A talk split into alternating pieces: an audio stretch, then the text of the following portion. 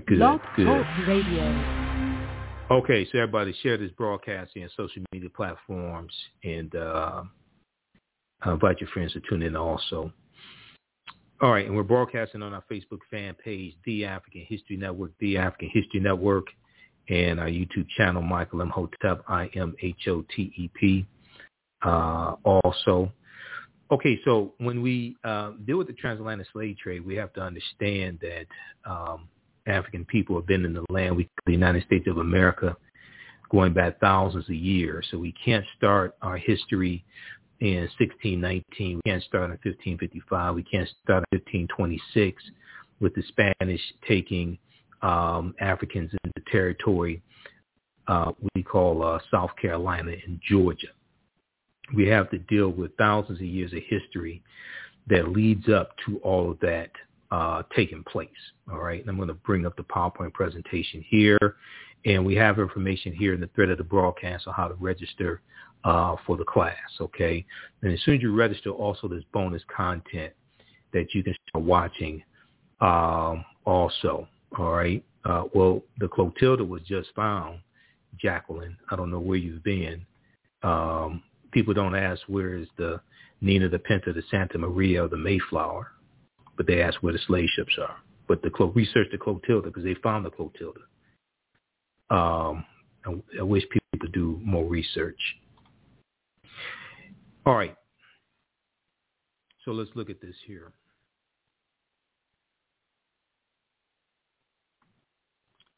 And I've been teaching this class on and off since uh, 2017.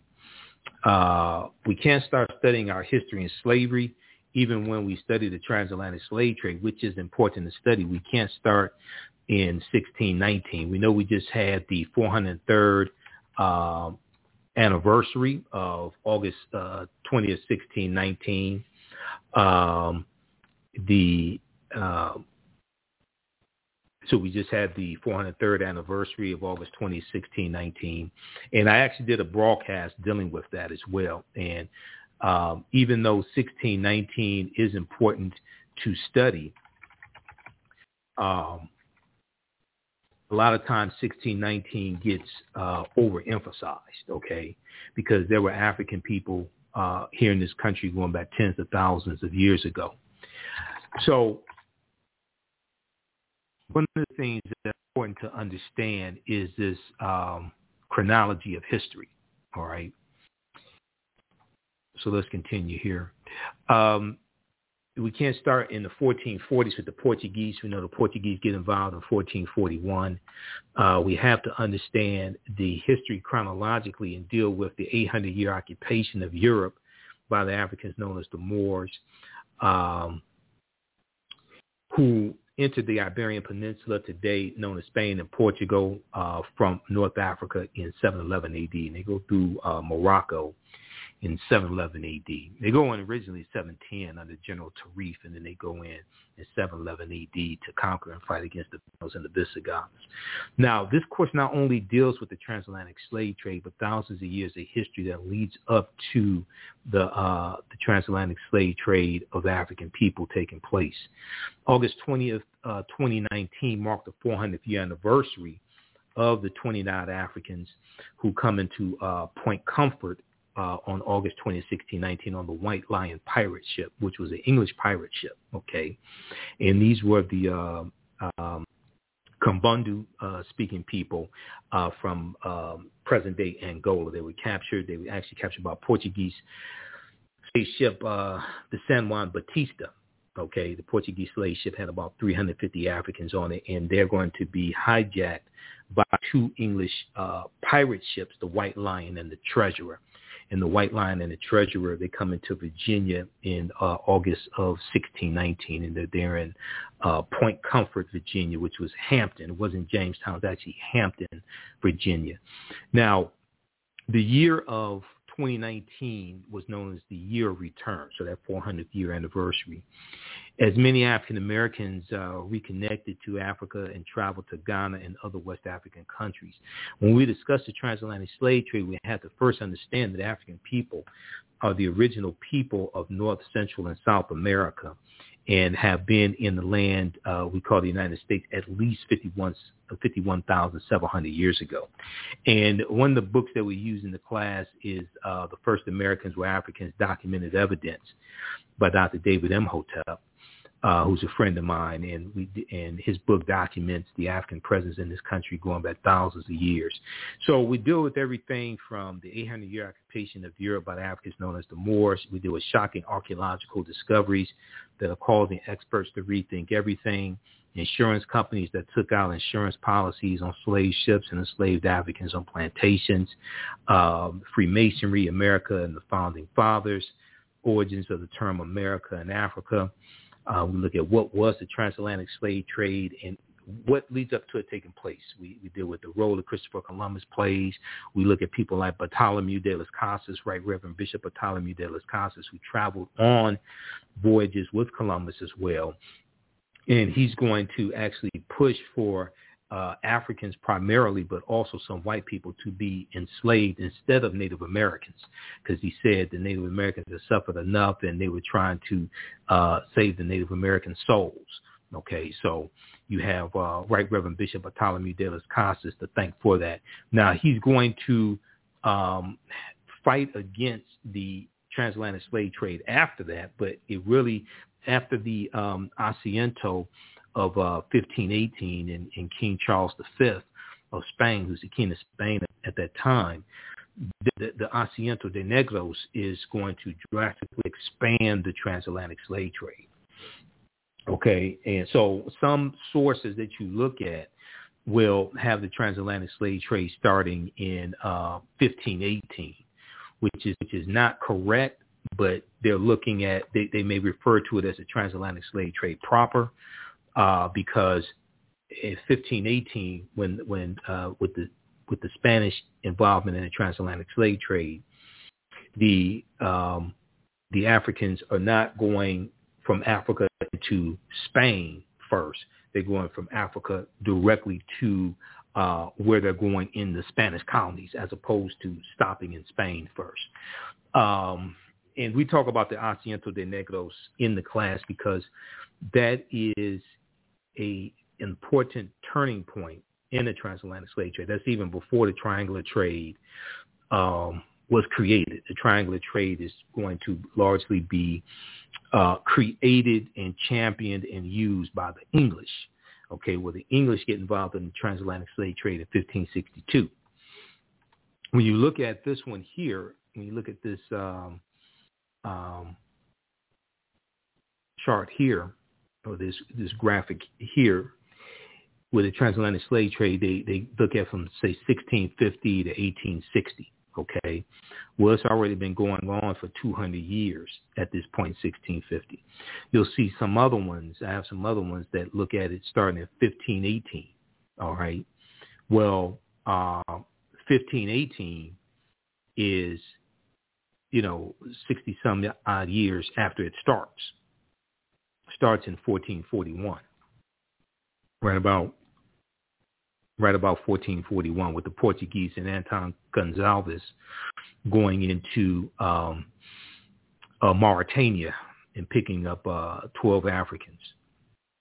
All right, so we'll look at things like um, work from Dr. David Imhotep and uh, archaeological discoveries that show an African presence uh, in this country dating back at least 51,700 years ago.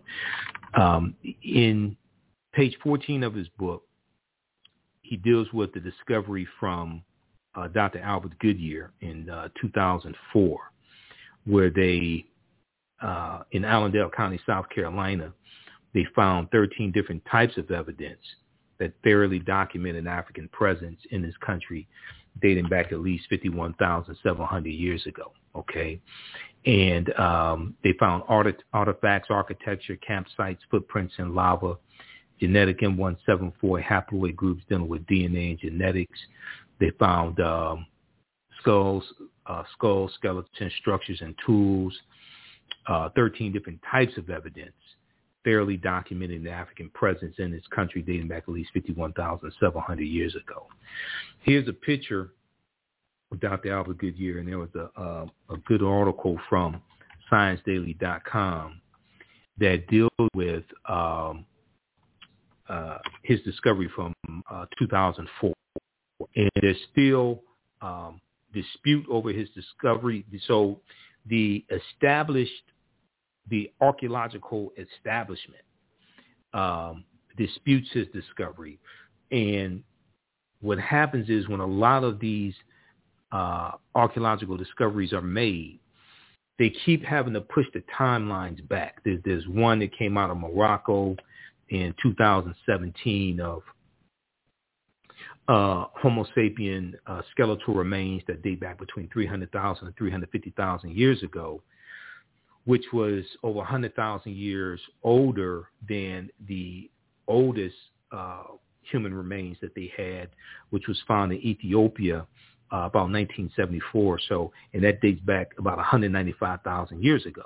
Okay, well, the discovery in Morocco, when you read about that, and we, we deal with this in the class, when you read about that, uh, they say that they, they it, this is totally changing everything, and they have to push the timelines back, and they have to rethink everything and rethink um, migration out of East Africa much sooner than they originally thought.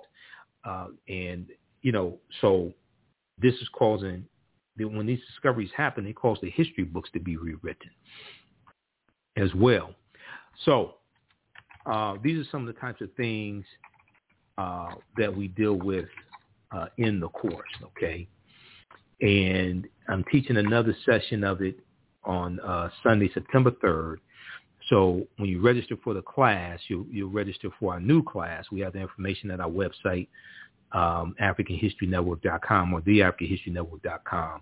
But you can join us for the session we're doing on Sunday, uh, September 4th, 2 p.m. Eastern Standard Time, because that's a that's a class that is wrapping up. We only have two sessions left in the class, so you're going to get that as a bonus when you register for the new course. The new course actually starts up Thursday, uh, September 8th 7 p.m. Eastern Standard Time. But you, you're going to get these two sessions, the session that I'm doing on, on Sunday, September 4th, 2 p.m. Eastern Standard Time. You're going to get that as a bonus.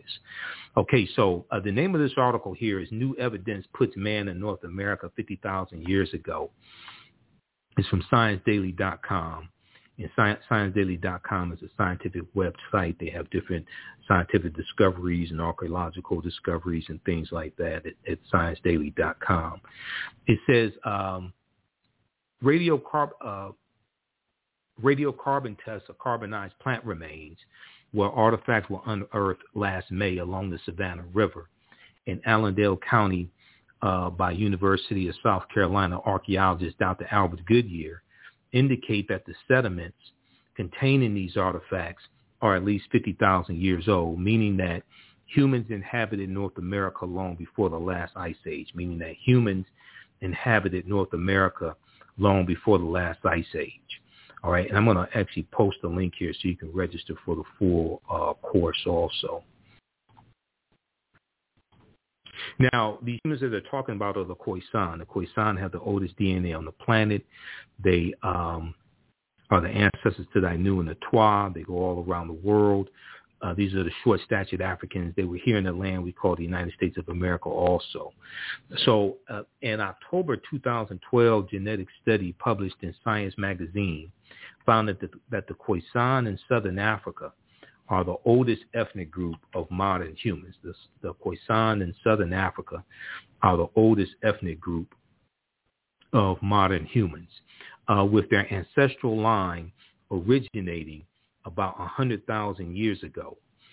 Uh, the Khoisan, formerly called by the derogatory term Bushmen, are genetically unique and no other currently known population had separated so early from our from our common modern human ancestor, according to the report. Now here are a couple of uh, Khoisan women. Okay. And the Khoisan live mainly in uh, southern Africa in territory spanning uh, Namibia, Angola, Zambia, Zimbabwe, um, and South Africa. And let me pull this up here so I can post the, okay, it's coming up. So I can post the link. We have the link also here in the thread of the broadcast. Uh, they are largely divided into two groups, uh, hunters and gatherers, known as the Sans people, and keepers of livestock, known as the Khoikhoi people. Uh, the Khoisan languages include the distinctive clicks, the, the distinctive click sounds, the click language, that are that are not found in the languages of their neighbors. Okay, and there's a good article from AtlantaBlackStar.com, uh, five ethnic groups that prove the first humans were black. Five ethnic groups that prove uh, the first humans were black. So we deal with uh, a lot of these different ancient um, uh, civilizations. Okay, we deal with the Khoisan, we deal with Nubia, ancient Kemet. We look at archaeological discoveries. We deal with Great Zimbabwe also. This discovery here, um, 2010, February 15, 2010, you have this article from the New York Times, okay, on Crete, new evidence of very ancient mariners. On Crete, new evidence of very ancient mariners. And this uh, is from February 15, 2010. Uh, stone tools on the Greek island of Crete, uh, found on the Greek island of Crete, over the course of uh, two summers, they did these excavations. Archaeologists say are at least 130,000 years old, at least 130,000 years old, uh, which is considered strong evidence for the earliest known seafaring in the Mediterranean and calls for rethinking the maritime capabilities of pre-human cultures. Okay, so when we look at these discoveries, we see that the deeper they dig, the blacker the planet gets, and the more research they do, the older we get. Okay, and these archaeological discoveries are causing the archaeologists, the paleontologists, the um, scientists, all of them, to, to totally rethink everything and challenge a lot of their um, beliefs that have stood in place for decades, okay, when it comes to uh, archaeology, when it comes to um, human history, different things like this, okay? All this is being challenged. All right, let's continue here. Now, Crete has been an island for more than 5 million years. Um, Crete has been an island for more than 5 million years, meaning that the tool makers must have arrived by boat. So this seems to push the history of Mediterranean voyaging back more than 100,000 years. Specialists in Stone Age archaeology say previous artifact discoveries has shown people reaching Cyprus, a few other Greek islands, and possibly Sardinia no earlier than 10,000 to 12,000 years ago. No earlier than 10,000 to 12,000 years ago. Even more intriguing, the archaeologists uh, who found the tools on Crete noted that be up to 700,000 years ago. Now, this may be a stretch. They they admitted the stone technology from the stone technology known as Acheulean. It's L-C-H-E-U-L-A-N, Acheulean, which originated with pre-human populations in Africa somewhere between 150 years ago to 1.5 million years ago. You know, I've been talking about this discovery for a number of years and uh, on my radio show and things like this. So I had somebody respond to me on, on YouTube, and apparently they had not read the entire article or something like that. And they said, uh, oh, they found a couple of stone tools, and now they're trying to say that Africans are this old or trying to make this claim, blah, blah, blah. No, they found more than 2,000 stone artifacts including the hand axes, were collected on the southwestern shore of Crete over the course of two summers. They found more than 2,000 stone artifacts. It wasn't one or two. They're not making that they're not making this determination based upon one or two artifacts that were found. They found more than 2,000 stone artifacts over the course of, of, of two summers. Okay. So it's important for us to read the information as well. We look at the uh, discovery uh, the lost city of Egypt. Now, there, now there are two lost city, cities of Egypt that we talk about in the class. Okay. This one right here, this discovery was revealed in 2013 because when you research it, they had already made the discovery years before that. Okay. They, okay, hold on. The screen was frozen up.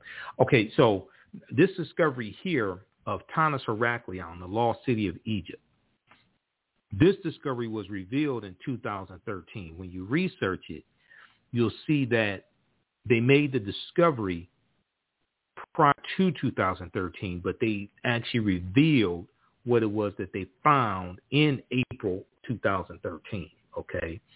Now, there are two lost cities of Egypt that we'll talk about in the class. One is Tanis Heraklion, and the other one is uh, called Dazzling Aten, named after Akhenaten, uh, who was Amenhotep IV. All right. And that discovery of uh, Dazzling Aten, that came out in uh, 2021. And that's a lost city that dates back about 3,400 years ago, something like that. Okay. So if we look at this here, uh, let me close this window out. Why is this coming up? Hold on just a second here. All right. So how you all like this type of information? Give us a thumbs up, give us a heart, give us a like on the broadcast.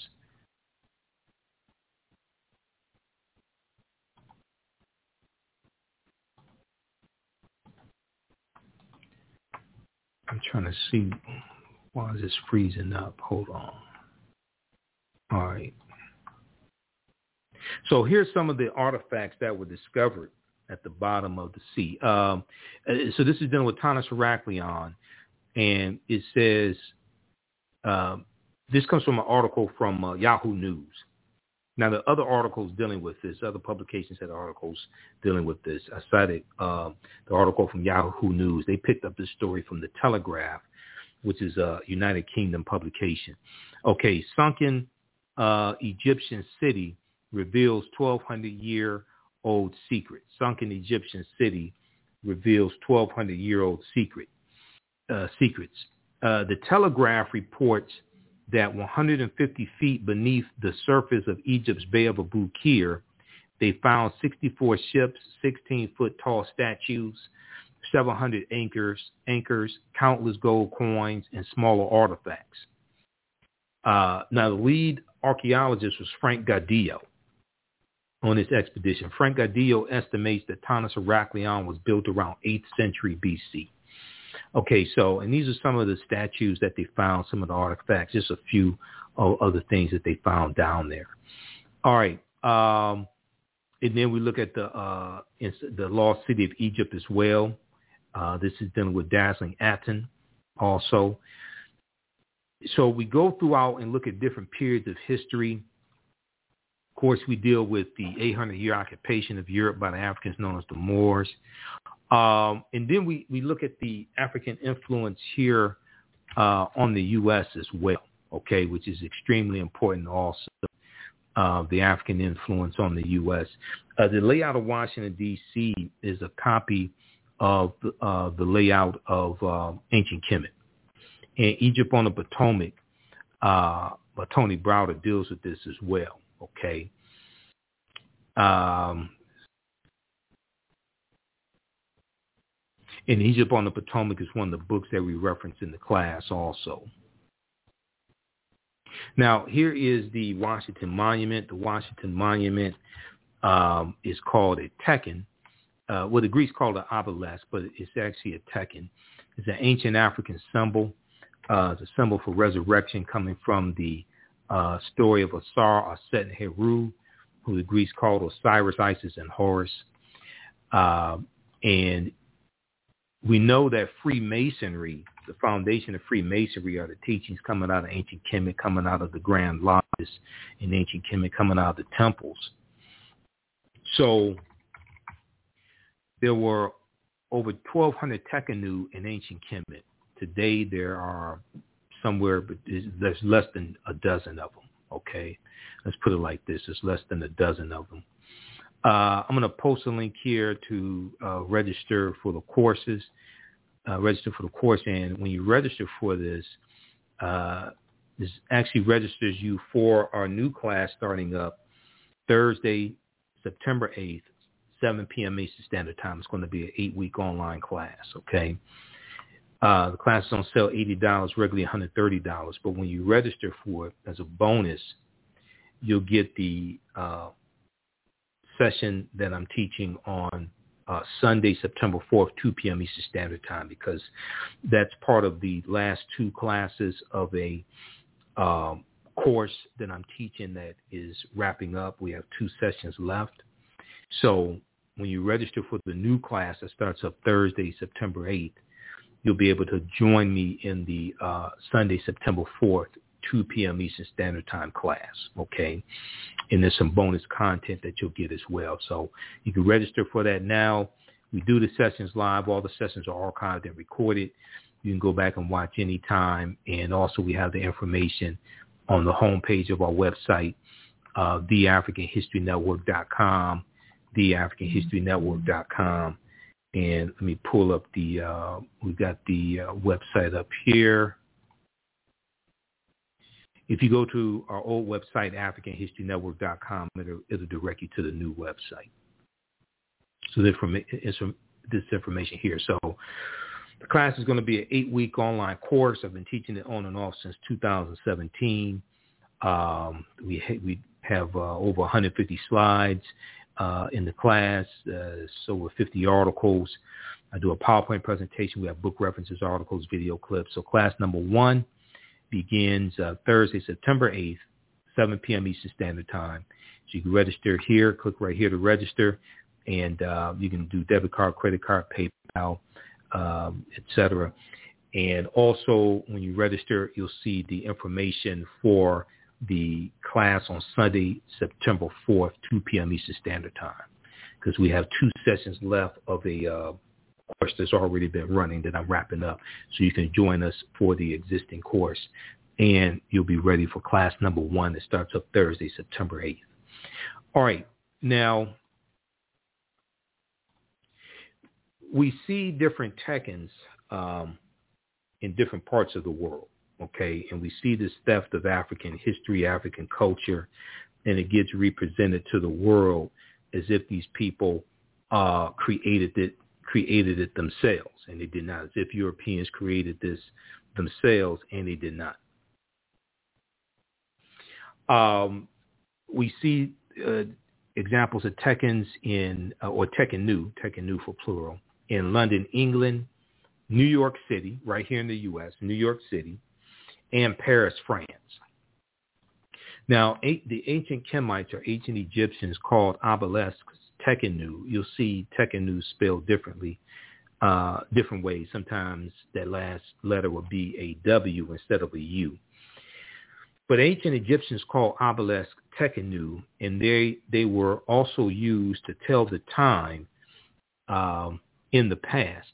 Now, their pinnacles were basically covered in gold to reflect the sunlight, historians say, that um, obelisks represented immortality and eternity. They represented immortality and eternity. And their long structure uh, helped connect the heavens and the earth. Now, currently, Cleopatra's Needle is the name given to three ancient Egyptian Tekhen, Tekhenu or obelisks, one in New York City, one in London, England, and one in Paris, France. However, they do not all come from one Egyptian site. The obelisks in New York and London are carved out of red granite from the quarries of Aswan, a major source of stone for Egyptian antiquities.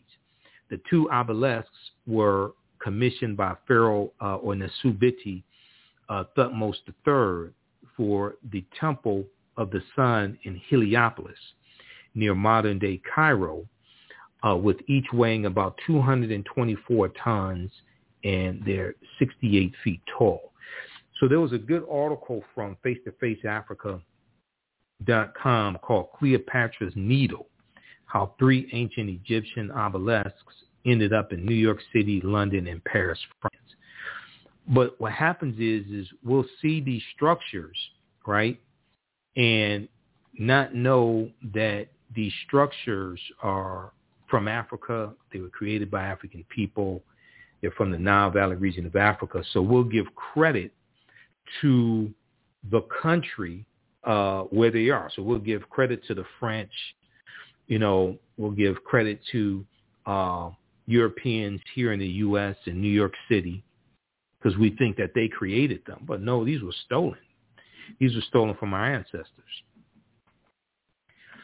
So we look at things like some of the uh, deity, uh, especially in ancient Kemet, and we look at the first Holy Trinity, uh, uh known as Asar, Aset, and Heru, who the Greeks called Osiris, Isis, and Horus. And we look at some of the mythology surrounding them, that, that, and that mythology is still with us today. Okay, uh, so here's a famous statue of Asar, Aset, and Heru. Heru is in the middle. I'm sorry, Asar is in the middle. The father, Asar, is in the middle, who the Greeks called Osiris.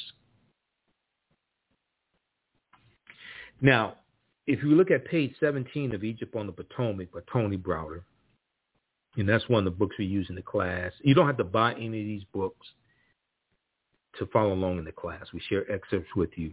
Um, you can buy them if you want to, but you don't have to buy any of these books to be able to follow along in the class. Now, there were approximately 1,200 Tekhenu uh, built in ancient Kemet in ancient times, but only about a dozen are found in Egypt today.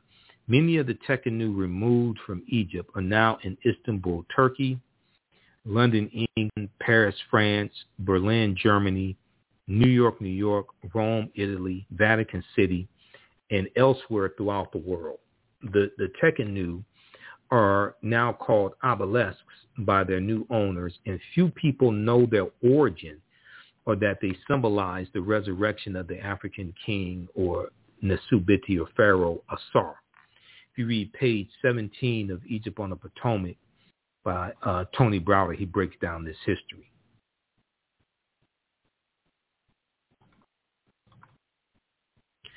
All right, so this is uh, some of the type of information we deal with. We look at the Black Donna and Child coming from Asar, Aset, and Heru coming from Aset and Heru.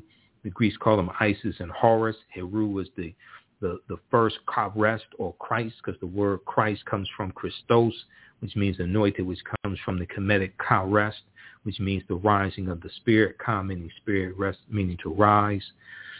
And we see in the mythology that um, Asar, after he is killed, uh, Asar uh, is resurrected after he is killed by his brother Set. He's cut up into 14 pieces.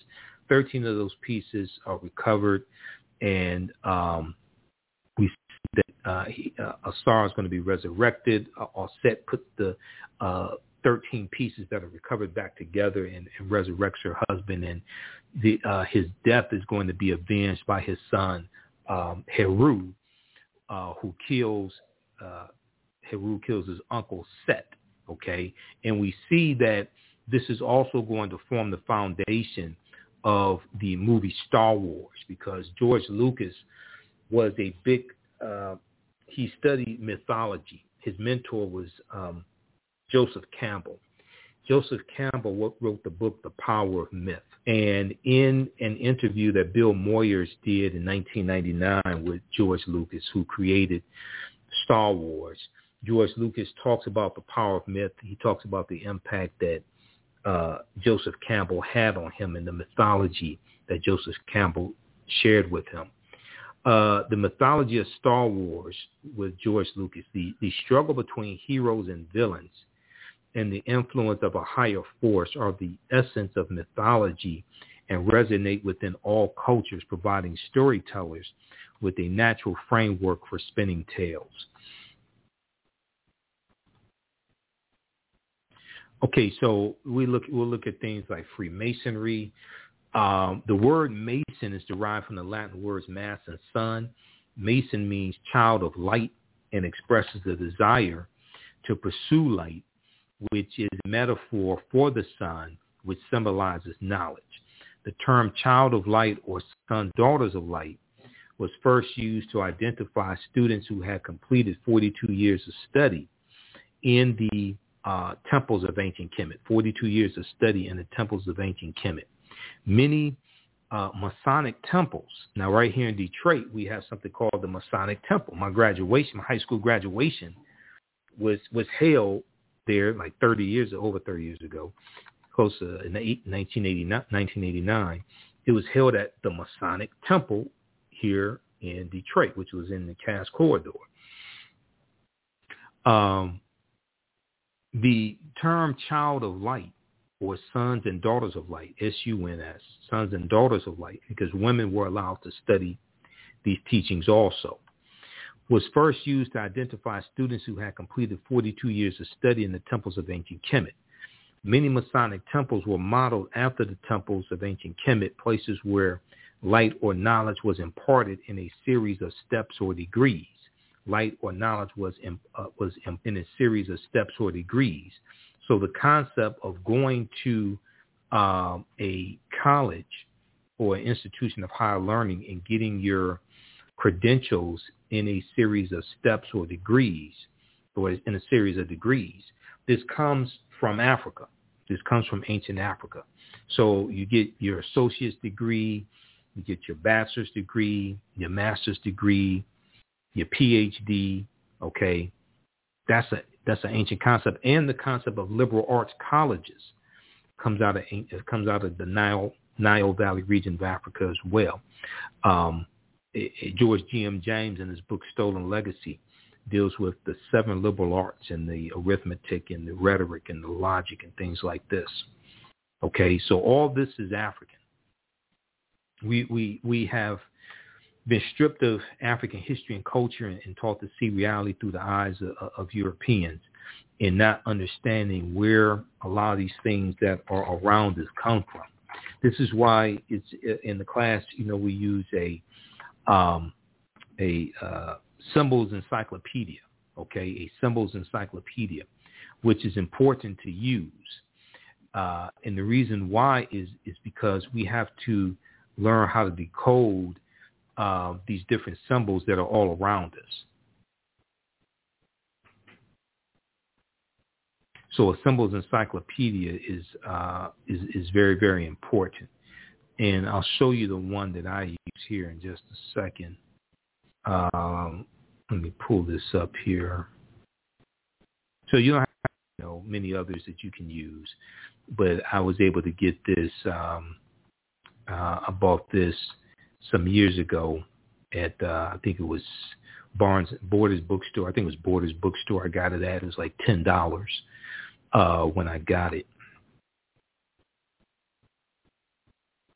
Okay, hold on. All right. Okay, so I'm going to monitor this here on YouTube also.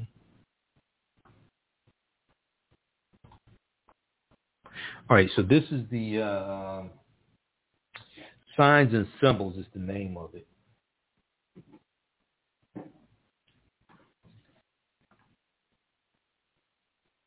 So this one right here, signs and symbols. So this is the um, symbols dictionary, symbols encyclopedia that I use. And it's in full color. when you open it up, the first page, it has Heru on it, straight out of ancient Kemet. Okay. You look at the cover, you see symbols from the Medu Neter on it. You see a pyramid. You'll see the caduceus, which is the universal symbol of medicine that comes out of Africa. That comes from the staff of Tahuti.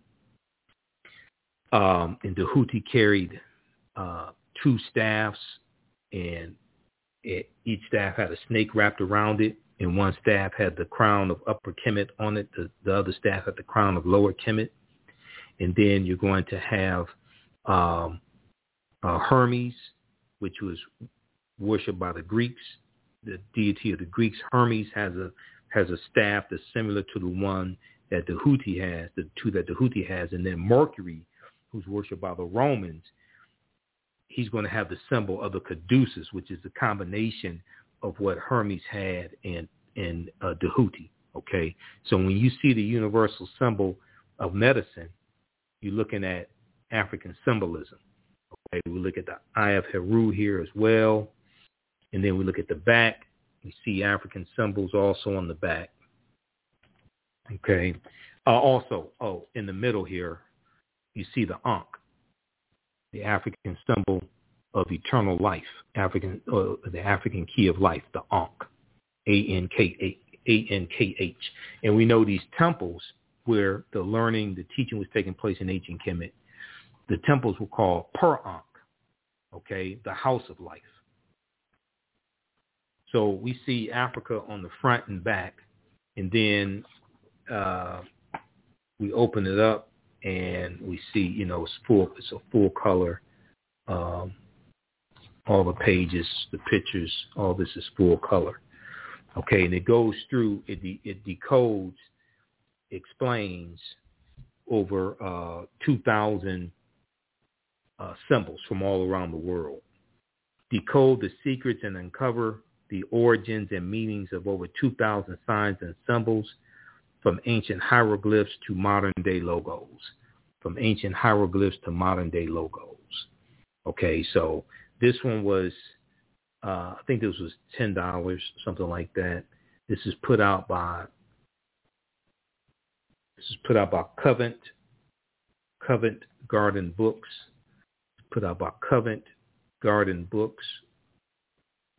Okay, that's the publisher. And this is signs and symbols.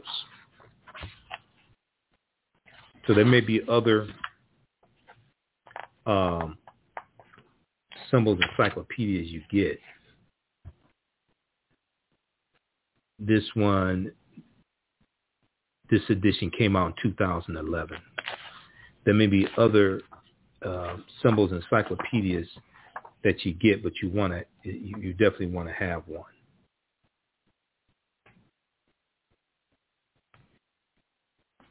Like this right here. This deals with royalty and decoding. Let me see, can we get this here?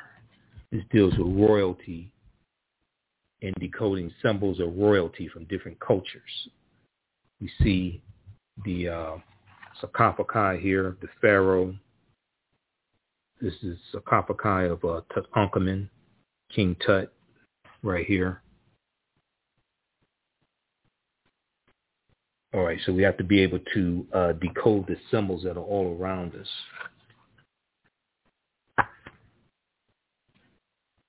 This is a really good one because it, there's a um, index in the back, so it makes looking up information easy. The index is really small, I mean, but um,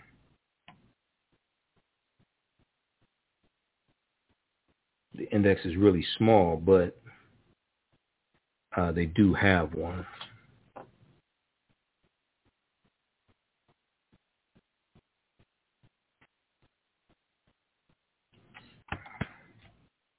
All right, let's continue here.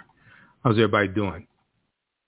Okay, how you all like this information? Who, who still needs to register for this uh, online course? And when you register for our new eight-week online class that meets on uh, class number one is going to be Thursday, September 8th, 7 p.m. Eastern Standard Time. When you register for that, you'll also get the uh, last two sessions of a uh, of a course that is coming to an end that I'm teaching. And we have the next session of that course on Sunday, September 4th, 2 p.m. Eastern Standard Time. So you'll be, when you register for this new course that starts up, you'll be able to join me in the uh, for the session on Saturday, on Sunday, September 4th, uh, 2022, 2 p.m. Eastern Standard Time. So we have the link here in the thread of the broadcast so you can register for uh, the class. All right, now Masonic temples are considered houses of light or temples of learning.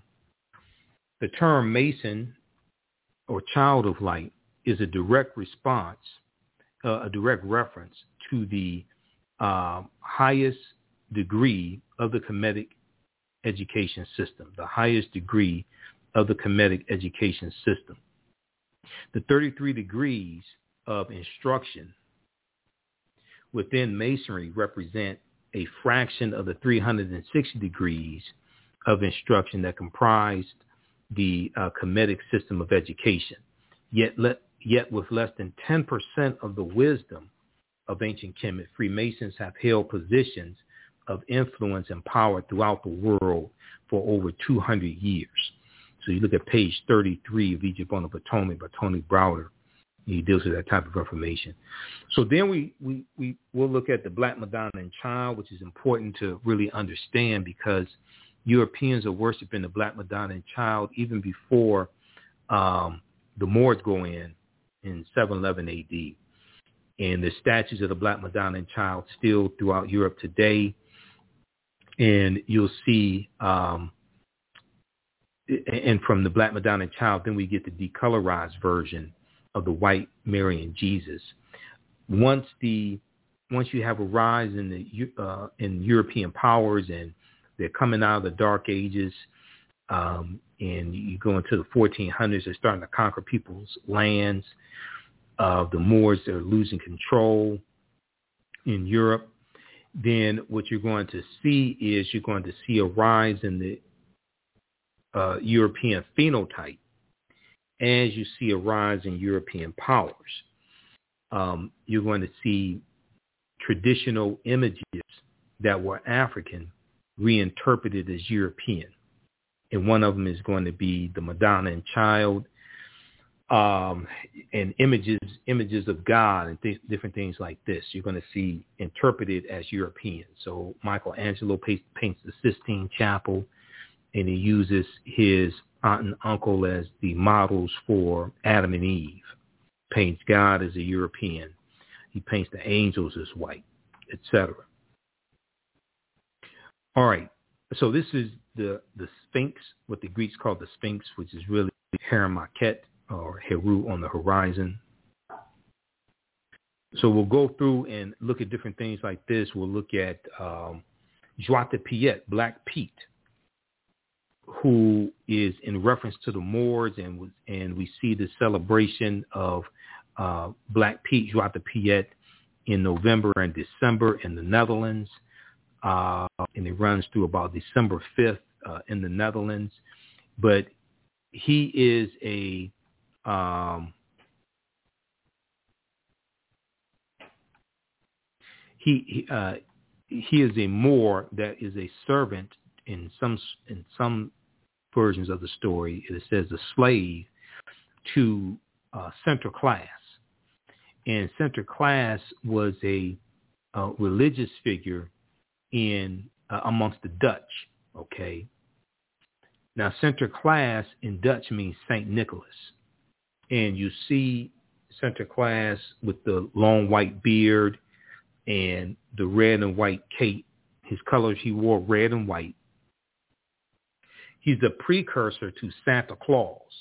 Okay, Santa Claus means Saint Nicholas, and the when the Dutch come to this country in the early 1700s, they bring the celebration of Sinterklaas with them. And Sinterklaas gets transformed into the secular figure of Santa Claus. Now, it's going to be the uh, cartoonist, a cartoonist named Thomas Nast, N-A-S-T.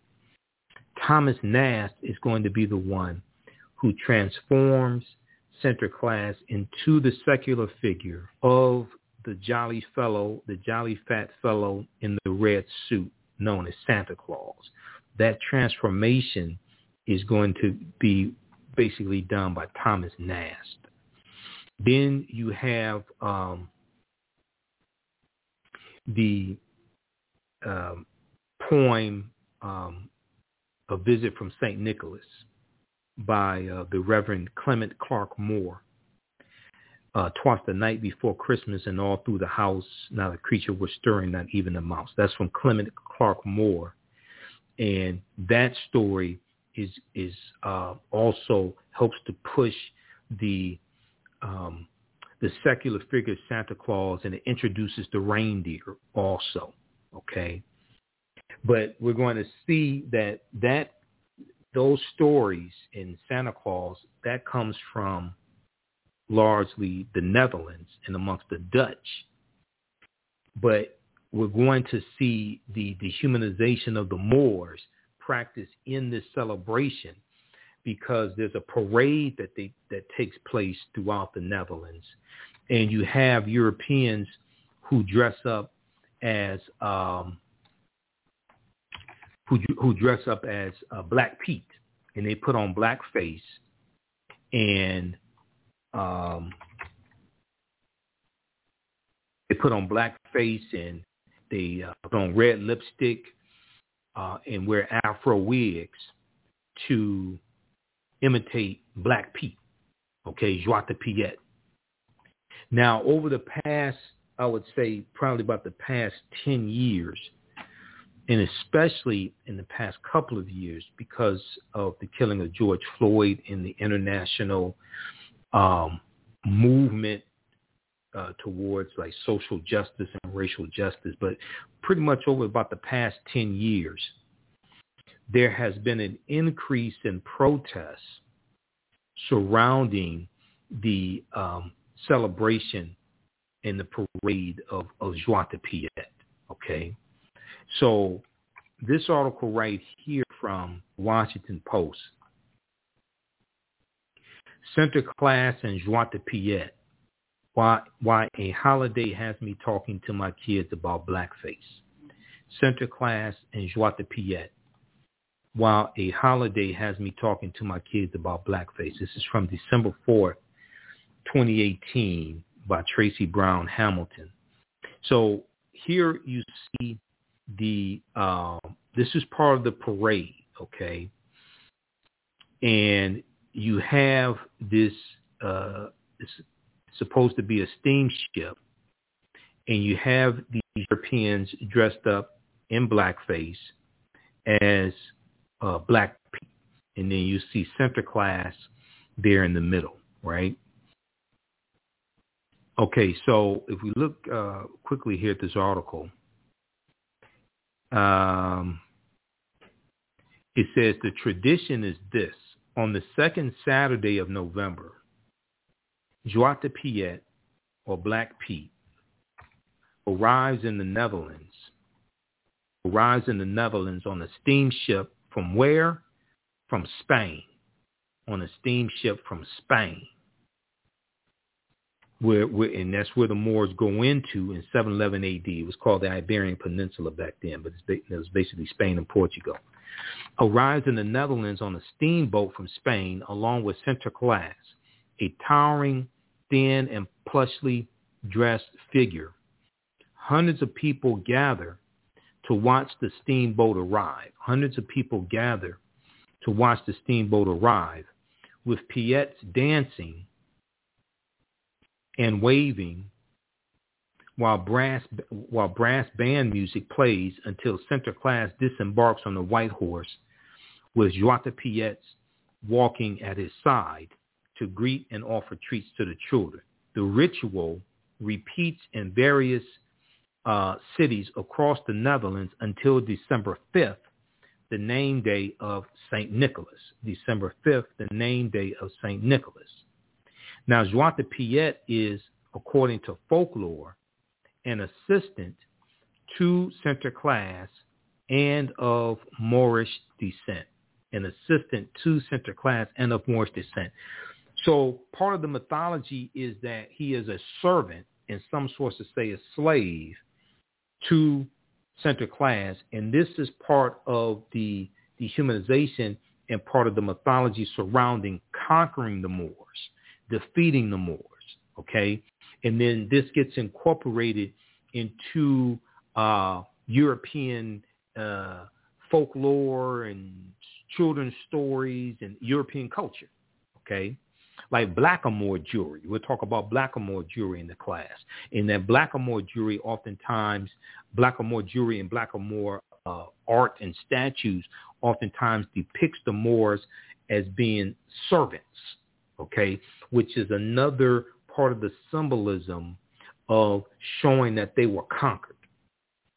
Now, traditionally, since de Piet's first appearance in a children's book in 1850, so you so you can introduce th- these dehumanizing images uh, in stories to children to and what this does is this really pro- programs how they see African people. And it conditions them to see African people as being subservient and being conquered and things like this. So traditionally, since Piet's first appearance in a children's book in 1850, Zwarte Piet uh, is portrayed as very dark-skinned, He's portrayed as very dark as a very dark-skinned character with large red lips. Zwarte Piet is portrayed as a very dark-skinned character with large red lips, curly black hair, and giant hoop earrings. So these Europeans will put on afro wigs, okay, and put on lipstick, okay, red lipstick. And let me see, we see, um, we can see it here. You see them with the red lipstick on, afro wigs, blackface. This is going on right now. This this happens now, and then we're going to see this you, um, it, between November and December. Usually each year, you'll see stories about this taking place in the Netherlands, and you'll see stories about the protests taking place. Because every year between November and December, I see stories dealing with this. Now, when Zwarte Piets appear in person, they are portrayed by volunteers in blackface. Unlike Santa Claus, who comes one night a year, Sinterklaas and de Piet stick around for a few weeks, leaving presents uh, for children and shoes left out by the fireplace each night. Okay, now, um, but we are we are, we are also inundated with news of protests and riots among those in favor of the Zwarte Piet tradition and those who wish to end it. And discourse between Dutch politicians and international bodies such as the United Nations Committee on the Elimination of Racial Discrimination urged the Netherlands to put an end to racial stereotypes and blackface okay, is less joyful.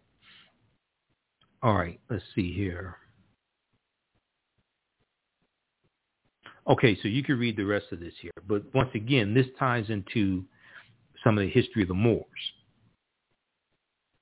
And we see, we're going to see examples of, of dehumanization of African people that becomes entertainment for Europeans. We're going to see examples of this, uh, you know, in various countries, but also here in the U.S. Like the like the minstrel shows of, uh, which start about 1828 with T.D. Rice, Thomas Dartmouth Rice here in the U.S. and become one of the most, uh, at one time, pretty much probably about the most popular form of entertainment in the country. Okay, let's continue here. All right, how do y'all like this type of information? Who still needs to register for this online class? So we have a new course starting up uh, Thursday, September 8th, 2022, 7 p.m. Eastern, 7 p.m. Eastern Standard Time. It's going to be a uh, eight-week online course. Now, I'm teaching a. Uh, I have a. Um, I have a uh, section of this course that's coming to an end, and we have two classes left. Uh, the next class I'm teaching is uh, next session of that course I'm teaching is Sunday, September 4th, 2 p.m. Eastern Standard Time. So that that course is coming to an end. Uh, when you register for our new course that starts up Thursday, September 8th, uh, you'll be able to join us in the Sunday class, okay, for the for the section that's coming to an end. And we do the sessions live. All the sessions are archived and recorded. You can go back and watch them anytime, okay. So a year from now, two years from now, you'll be able to go back and watch the entire course. You don't have to be present in the class because as soon as the class is over with, as soon as we complete a session, uh, within about 10 minutes or so, it's available on demand. So you can log it. You'll be able to log into your account and you'll be able to watch the full class. Okay. So visit our, uh, our new website, theafricanhistorynetwork.com, theafricanhistorynetwork.com. If you go to the old website, africanhistorynetwork.com, it will redirect you to the new one. And we also have a bundle pack you can register for both classes that I teach for $130. That's over a, that's over a $300 value. Uh, if you've taken any of my online classes in the past, email us and you'll get a 50% discount. You can email us through the through the uh, website. Okay. Also, uh, just click on uh, contact. Uh, what does it say? Contact the African History Network. Just email, uh, click there, and you can email us.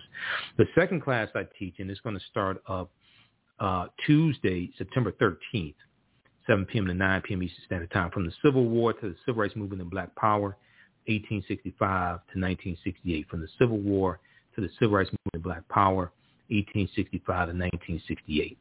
And we go through and um, look at history starting in 1803 with the Louisiana Purchase, okay, and the Haitian Revolution, because those two events are connected. And uh, we go through and look at history chronologically and see what leads up to the Civil War taking place and look at the Civil War, Reconstruction, um, 1865, 1877, Reconstruction era, Jim Crow era, Great Migration, World War, World War One, World War Two, Civil Rights Movement, Black Power Movement. To understand what happened to us after slavery ended, what were the laws and policies put in place to put us in the predicament we're in today to understand where we need to go from here. Okay. So that's uh, the second class um, as well, from the Civil War to the Civil Rights Movement and Black Power, 1865, 1968. Okay, now, so we'll look at things like why is Christmas celebrated on December 25th? Uh, this may go outside the circumference of some people's awareness, but nowhere in the biblical text does it state that Jesus the Christ or Yeshua was born on December 25th. And we know the letter J didn't exist until 1630 AD also. Okay, so uh, we'll look at this history. We'll look at uh, uh, some things, some uh, aspects of the film Black Panther, because the film Black Panther relates to African history, African culture, African language, African spiritual systems. We know the the, the Panther deity in the film Black Panther, Bast, comes from Bastet, who was a Neter. Uh, she was a goddess uh, worshipped in uh, ancient Kemet uh, around 2890 BC. And uh, she was originally in the form of a lioness, uh, had the head of a lioness originally, and later the head of a cat, Bastet. Okay, this is where Bast comes from in the film Black Panther. And also, you know, we'll look at things like the word Wakanda, because the word Wakanda is a real word in uh, Wakanda is a, is a Bantu word, but it's also in the Omaha Ponca and Sioux Indian languages. Okay, so we see it in uh, Bantu languages like uh, Kikongo, uh, and it's in reference to family, but also it's in the Omaha Ponca and Sioux Indian Native American languages. And Wakanda means possesses secret powers, possesses secret powers, which sounds a lot like uh, black girl magic to me. In Wisconsin, there's a Wakanda Water Park, a Wakanda Water Park uh, in Wisconsin. It's spelled W-A-K-A-N-D-A. It's been there for decades. Okay, it didn't just come into existence when the movie came out in 2018. Uh, we'll talk about Hannibal Barca and the Carthaginians and the Punic Wars, the three Punic Wars as well, and the fight against Rome. And Publius Cornelius Scipio Africanus We'll deal with the fact that Africa is not named after Publius Cornelius Scipio Africanus. People have it backwards. He took his surname after the Battle of Zama in 202 BC, after he conquers uh, Hannibal Barca and uh, Africanus means belonging to Africa. Africanus is Latin. It means belonging to Africa. So we'll, we'll look at uh, Carthage uh, some as well. Uh, we'll look at Carthage. Uh, we'll look at the Kingdom of Great Zimbabwe. Uh, we look at the three great West African kingdoms of Ghana, Songhai, and Mali, uh, Axum as well. So we'll look at these different civilizations, these different empires. Um, we'll go through and, and, look at some of the history of the um, Africans known as the Moors and, and going into uh, the Iberian Peninsula and settling in the southern portion of Spain that they call Al-Andalus.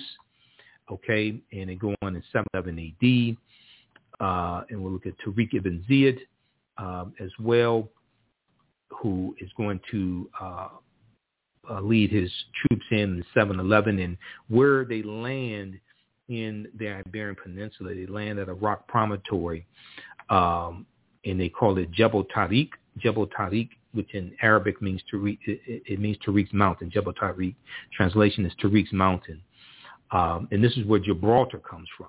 Okay, Gibraltar that word Gibraltar comes from Jebel Tariq. So when you hear the Rock of Gibraltar, this is something named after an African man. It's named after Tariq ibn Ziyad. Okay. Um, and we're going to see that uh, Tariq uh, also goes on into the Texas Calvary into the Spanish city of Toledo. Uh, and with month, within uh, months' time, Tariq ibn Ziyad had effectively terminated European dominance of the uh, Iberian Peninsula. Okay, and we're going to see him go into Toledo and some other uh, uh, cities there as well, and to conquer. All right, now. Um, we did with Saint Maurice also. We look at uh, Mansa Musa, the uh, becomes emperor of the Mali Empire in 1312 AD.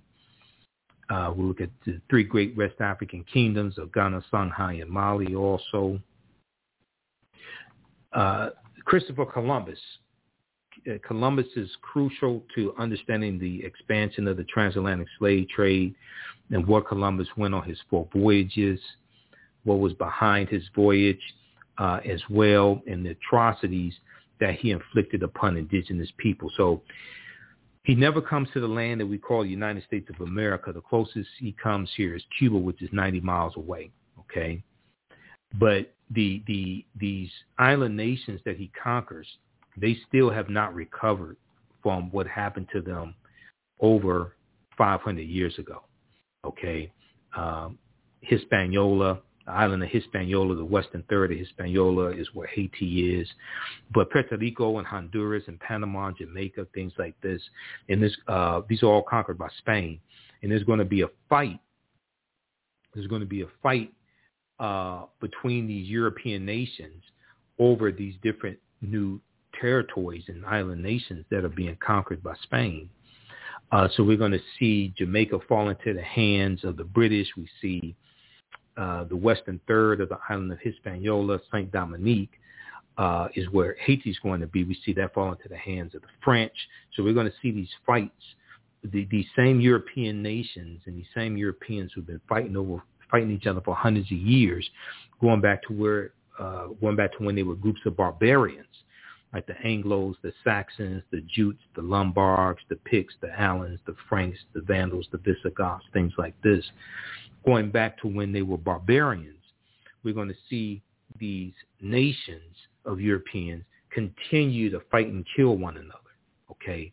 And they're fighting and killing each other over these new lands that are being conquered, and they're fighting over wealth, and um, they're um, setting up uh, plantations, especially sugarcane plantations, in these uh, areas with a very warm climate.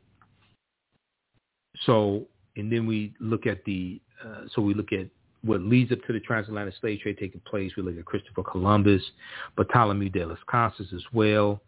Bartholomew de las Casas estimates that Columbus was responsible for the murder of 12 million to 25 million indigenous people. Okay, uh, so this is just a brief overview of this. Uh, what's going to be an eight-week online course ancient Kemet, the Moors, and the Ma'afa, understanding the transatlantic slave trade, where they didn't teach you in school. I've been, te- I've been teaching this class on and off for since 2017. It's evolved immensely. It's evolved greatly from when I first taught it in 2017. So we have over 50 articles in the class. We there's a, a number of books that we reference. You don't have to buy any of the books to follow follow along in class.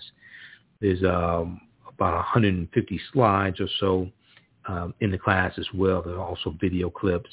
Uh, we look at what was the transatlantic slave trade and go through and look at this step by step.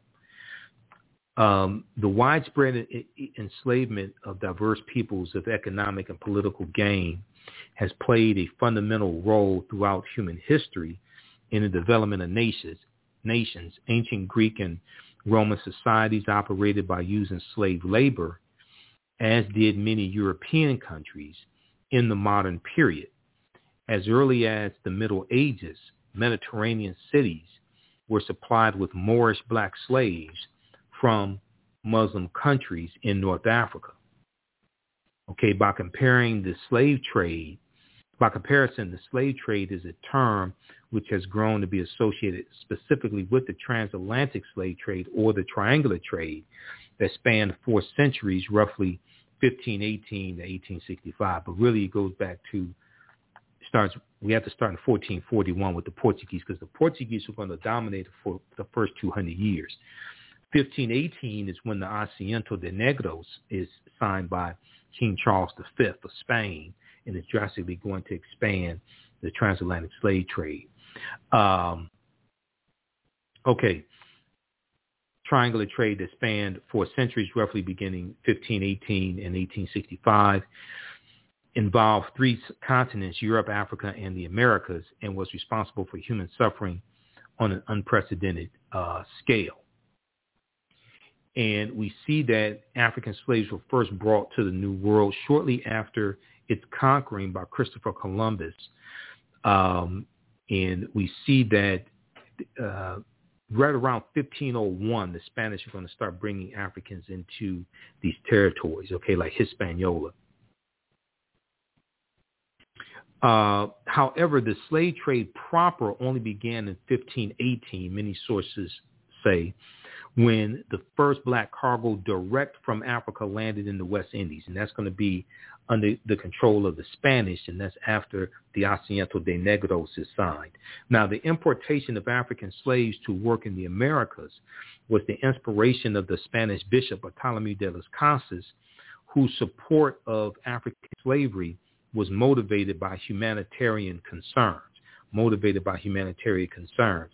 Bartolomé de las Casas argued that the enslavement of Africans and even some whites, proving that in the early period, slavery did not operate according to exclusive racial demarcations. They were still enslaving some Europeans, but they're going to increasingly shift over to African people.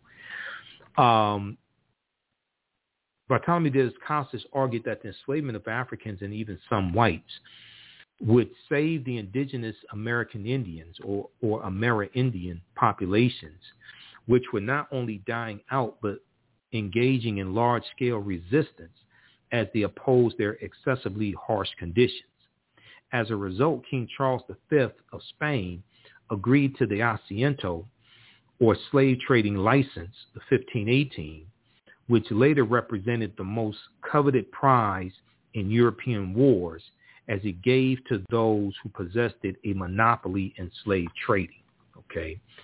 So um, we'll go through and look at this history also.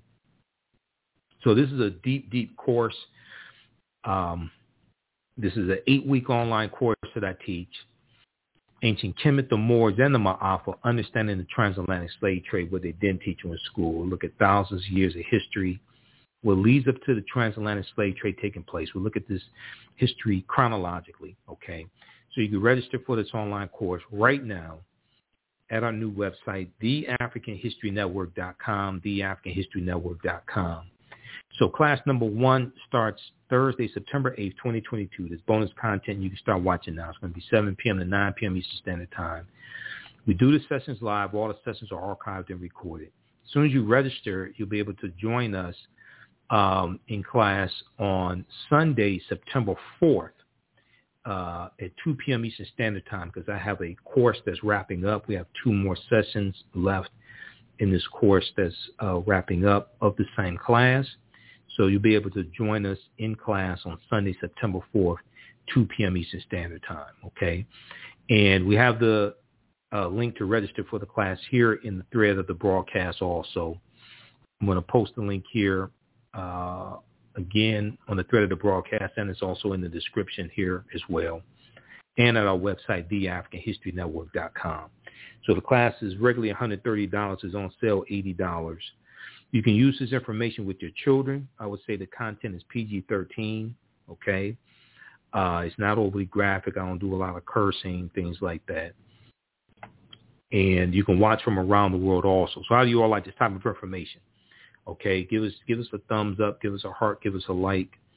Uh, and when you register for this class, this also helps support the African History Network, helps us keep doing the research, stay on the air, keep broadcasting, pay some of the bills, etc. You can also support us through Cash App, dollar sign the AHN show through Cash App and through PayPal, paypal.me forward slash the AHN show. This helps us keep doing the research, stay on the air, pay some of the bills because it takes a lot to do all of this, to do what I do. Uh, we have the uh, PayPal and Cash App information on uh, our website as well. And the link right here, the Cash App takes you to the um, Cash App barcode as well. Okay. Uh, this is our only Cash App account. There's some fake app. There's some fake African History Network Cash App accounts. I'm still trying to get shut down. I've had Cash App launch an investigation. I have to follow with them on this. But this is our Cash App account, dollar sign, the AHN show, S-H-O-W. When you go to it, it says Michael and shows my picture there. Um, so these other ones are, are, are, fake ones. That's not us. And we have the PayPal um, link there also. All right, look, we have to get out of here. Uh, hopefully you, you learned a lot from this broadcast, uh, and you can join us in class uh, as well. Uh, my radio show is on Sundays, 9 p.m. to 11 p.m. Eastern Standard Time, the African History Network show on 9, 10 a.m. Superstation WFDF. We also broadcast here on Facebook and YouTube when I'm on live as well, okay? Uh, so the African History Network on Facebook and Michael Imhotep on YouTube. Turn on live notifications so you know when we go live. And be sure to register for uh, our email newsletter. Text the word Kemet, K-E-M-E-T, the 22828 to sign up for our email newsletter. Text the word Kemet, K-E-M-E-T, to 22828 to sign up for our, our email newsletter also, okay? Because uh, we send one out a few times a week and we uh, try to send one out before uh, our shows and uh, before the uh, we teach the classes also. Okay, so text the word Kemet, K-E-M-E-T, to 22828 to sign up for our email newsletter. Okay, look, we have to get out of here. Remember that at the African History Network, we focus on educating, empowering, and inspiring people of African descent throughout the diaspora and around the world because right now it's correct wrong behavior. It's not over till we win. Wakanda forever, and we'll talk to you next time. Peace.